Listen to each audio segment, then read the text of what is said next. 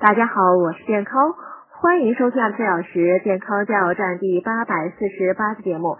今天讲冬季养生注意十点第二集，第三点防点病。冬季易诱发慢性病复发或加重，因容易防寒保暖，但为了保暖，开窗换气的时间比较少，空气流通不够，容易为各种细菌的滋生呢提供了条件。同时呢，无论是室内还是室外，冬季的空气都不够湿润。鼻腔干燥也会给蛆留下可乘之机。